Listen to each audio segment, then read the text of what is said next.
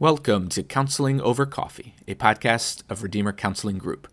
Whether you are listening on Spotify, Apple Podcasts, or Stitcher, we are happy to have you. And if you enjoy this podcast, it helps if you rate and review us, particularly on Apple Podcasts.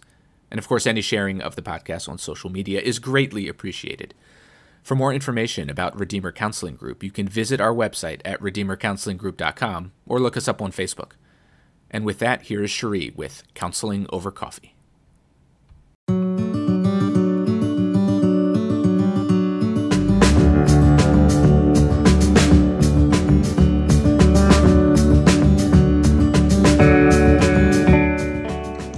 So I'm here today with my friend Janelle. I have so been looking forward to introducing my listeners to you, Janelle. This is so fun.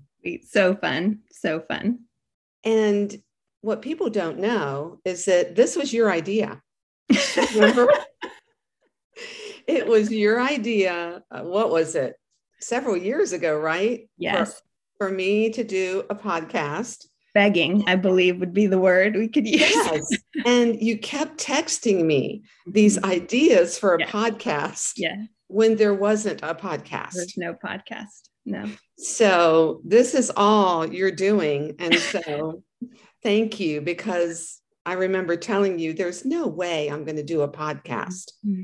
And you kept sending me those ideas. So I appreciate you and I'm excited for the folks who turn in to be able to get to know you a little bit. You're so sweet. So happy to be here.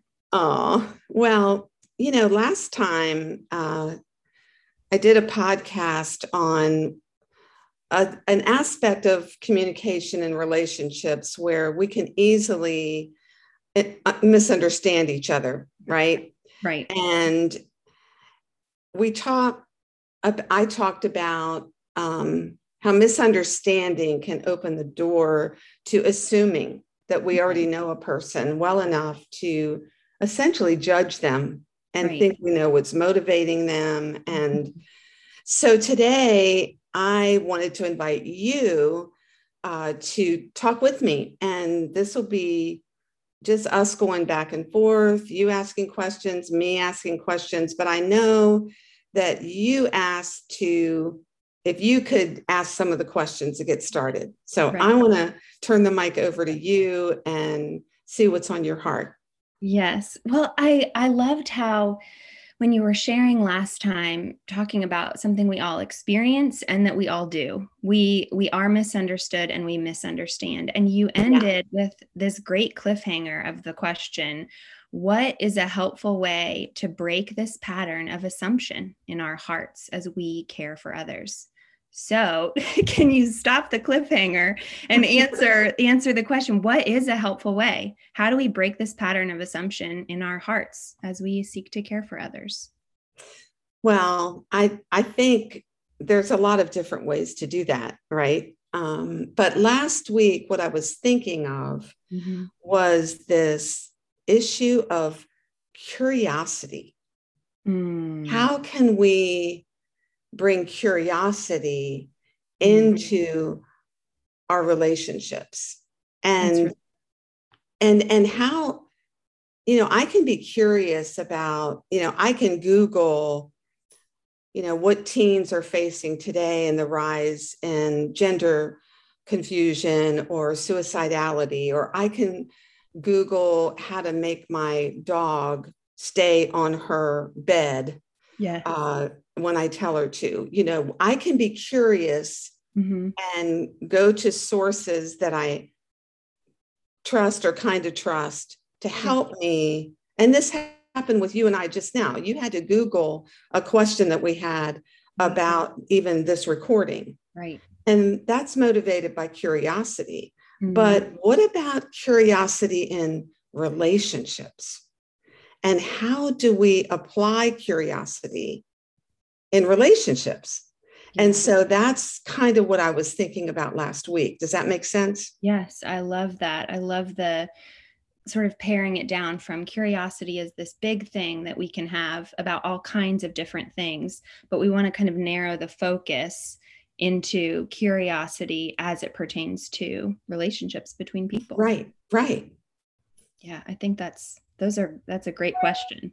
What would you say what would the goal of that be? What's the goal of relational curiosity? What's what's the desired outcome? Yeah, that's a good way to say it. Okay, what what's the goal? I think when I think of curiosity, I think of wanting to know or understand a specific topic better. Okay, yeah. But when I think of curiosity in relationships, mm-hmm. it's it's really similar to that. I want to be I want to find out more about this person. Mm-hmm. It's wanting to know or understand a person to the point that they feel known and understood, mm-hmm. not just that my curiosity is satisfied. So it's it's about more than just asking good questions. Yeah. To me, it goes to the heart where I feel some kind of blessing or joy in learning things about that person that I, I wouldn't otherwise know. I love what you're saying because the fulfillment of curiosity is not about me checking a box, me asking the right questions, me doing the right thing. Exactly. It's about giving away. It's about loving. Well, I heard a quote one time that was something about how the end of our suffering is not our own comfort but the comfort of others and it's it has that same ring to it what you're saying that like i don't want to just That's be curious because I'm a you know, I want to be curious. I want to be curious because I want people to feel loved and known. Right. And and when I'm judgy, when I already assume I know what's motivating what that person just said or did or what happened or didn't happen, mm-hmm. then I'm just going to proceed in the conversation as if I already know. And I did that in the mm-hmm. last podcast, I shared about the time that I just assumed Benny had thrown the envelope on right. the counter away yeah. because there have been times where yeah. he's thrown away something that was important to me. He didn't know it was that important to me. Right. But based upon the fact that he had done this over and over, mm-hmm. I assumed that he was doing it again when he wasn't. Yeah. Yeah. So, where would you say, how would you incorporate in curiosity what what you're touching on here with Benny is we do know people, people do have patterns. How do we keep curiosity alive even while we we know people's temptations or we know things about them? How do we keep curiosity alive in situations like that? Well, that's a great question. As a matter of fact, I don't think I don't know if I mentioned this to you, but I was recently reading an article citing some research done in several different studies over several years. And one of them was at George Mason University, which is Benny's alma mater. So I think oh, I love it. Drew me in that's to awesome. this research. But the author, a woman named Jill Suttie, I think that's how you pronounced it, mm-hmm. summarized what these studies about relationships mm-hmm. showed about the advantages to curiosity Ooh. in relationships. Yeah.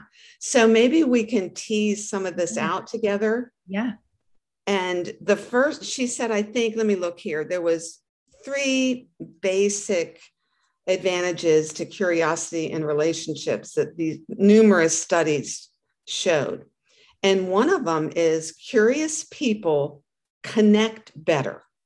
Oh, that's so. And you're a person who values connection. Mm-hmm. I thought you would love this. She I made did. a fascinating point that it's better to be interested than to be interesting. Wow, that's very powerful. it is because we all want to be interesting. Right. And a lot of times, the reason why we think conversations will continue is if we can get on something interesting. Right, right. And she's saying, and I love this point, that to deepen relationships or to un- get relationships unstuck, yeah, sometimes it's better to be interested hmm. in the other person. What do you think about that? I think it's really good. I think it it touches on what you were talking about earlier of like sort of the the the desired outcome here is the other person. It's others focused.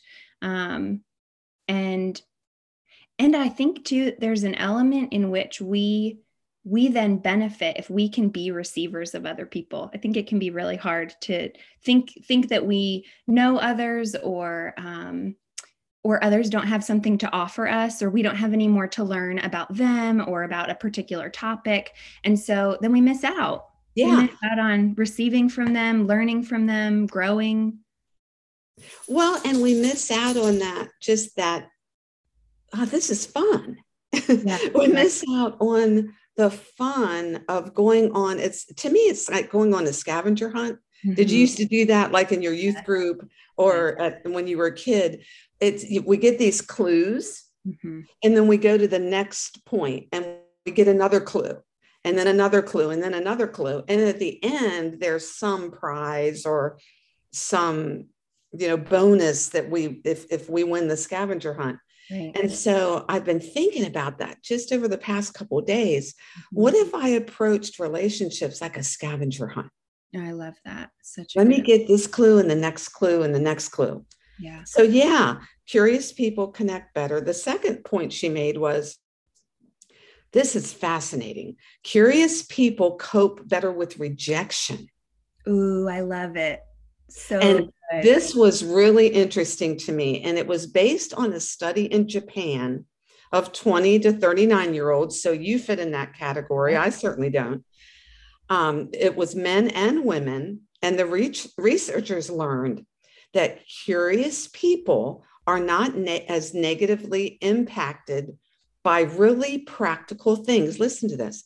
They're not as impacted by not receiving invitations to parties or gatherings. Wow. They're not as impacted by friends denying offers or requests they make. Hmm. Really practical things.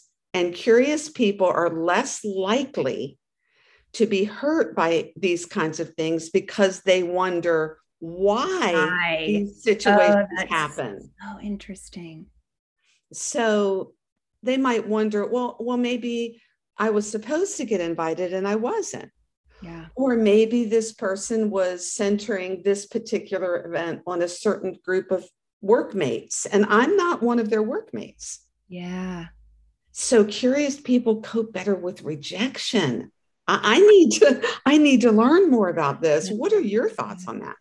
Yeah, it almost sounds like there's a freedom in curiosity. Like cur- people who are curious, cultivating curiosity, there's a freedom. I don't have to uh, assume rejection. I may not have been rejected. And so I don't know.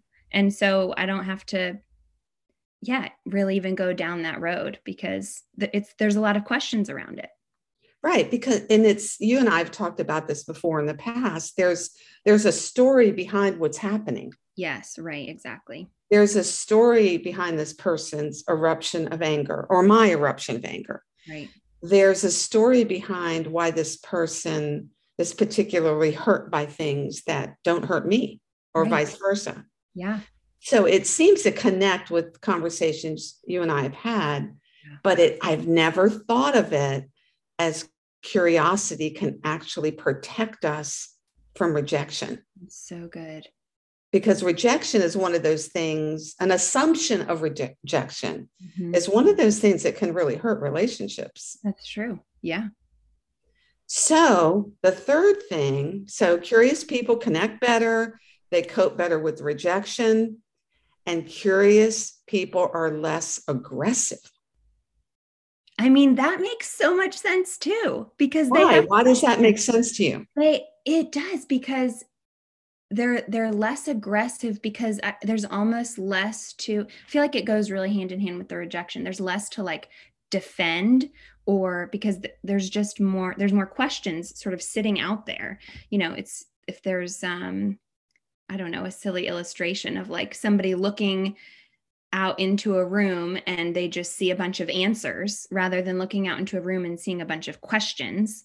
Um, oh, it makes your metaphor. posture is your posture is different when there's just a bunch of questions. You have a freedom to be more relaxed and uh, there's more uh, you know open-ended questions there's more room to wonder and speculate as opposed to feeling like you need to fit into a box that's really good and then it really kind of dovetails, dovetails with this research because what one of the things she said about how curiosity can mitigate against aggression mm-hmm. is that curious people want to learn about different viewpoints.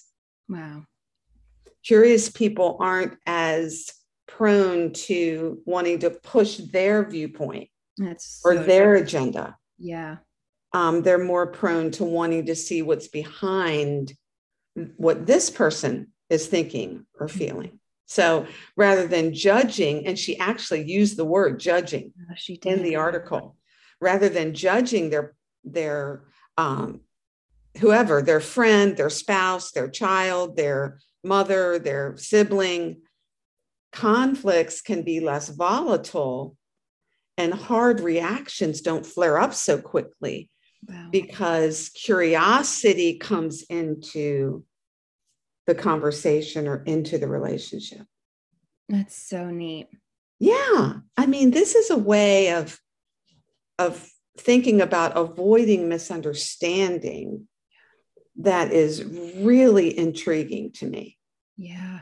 And so you're a very curious person. I would say that but long before it was called curiosity. Mm. I mean, you and I I thought it'd be fun to give the listeners just a little background mm-hmm. into our relationship. Um, and so I would love to hear you describe how our relationship got started and how it developed, because I think curiosity had a lot to do with it. So yeah. tell everybody how we met and how our relationship got going. Yeah, I I moved to Orlando from Virginia to do an internship at Disney and got plugged in with the church that Benny was pa- pa- a pastor at. And we were at a basketball game, I think was the first time we met, and um, met your daughter, Janelle. So obviously yes. there was a connection. We shared the same name. At the time, we both had blonde hair. I don't anymore. Um, and so it's like blonde hair, blue eyes, Janelle, and all of our siblings' names started with J. We had like all of these. Oh, that's right. Crazy connections right off the bat. And so first you were Janelle's mom. You were, you know, that was, you were my friend's mom. And then over the course of, I mean, days, weeks, years, it turned into our own coffee dates, our own, you know, right. dinner out together, our own phone calls, our own texting conversations, um, and has just continued to grow and grow and grow over, yeah, what is it, like 18 years now? It's, it's over half my life, I think. I know. And the cool thing, Janelle, about this, and I, I think we'll talk more about this in next week's podcast. Okay. But I really think you are primarily responsible. Oh, I would disagree with that. No, let me finish. You're primarily responsible for the genesis of our relationship hmm. because you really took initiative. Hmm. You were 18 years old. You know, I was 50. And yet you didn't let age um, negatively impact. In fact, I think you saw that as a benefit. I did. Yeah, it was a huge, it was an asset. Yeah. So I remember times on Rosalie Way sitting on the couch in my living room when you would come over and just ask questions yeah. and even uh, sometimes give or ask for advice. Yeah. When we discovered that you, you really weren't looking so much for advice. Right. You were looking for connection or you were looking for comfort. Yes. Or just an, a shoulder to cry on or a listening ear. And it was really your initiative that that got our relationship going. And I'd really like to talk about that more uh, when we when we continue this next week. So and we're going to keep talking about curiosity and fill everybody in a little bit on what curiosity has looked like in my and your relationship. Yes. So I hope everybody will join us next time on Counseling Over Coffee.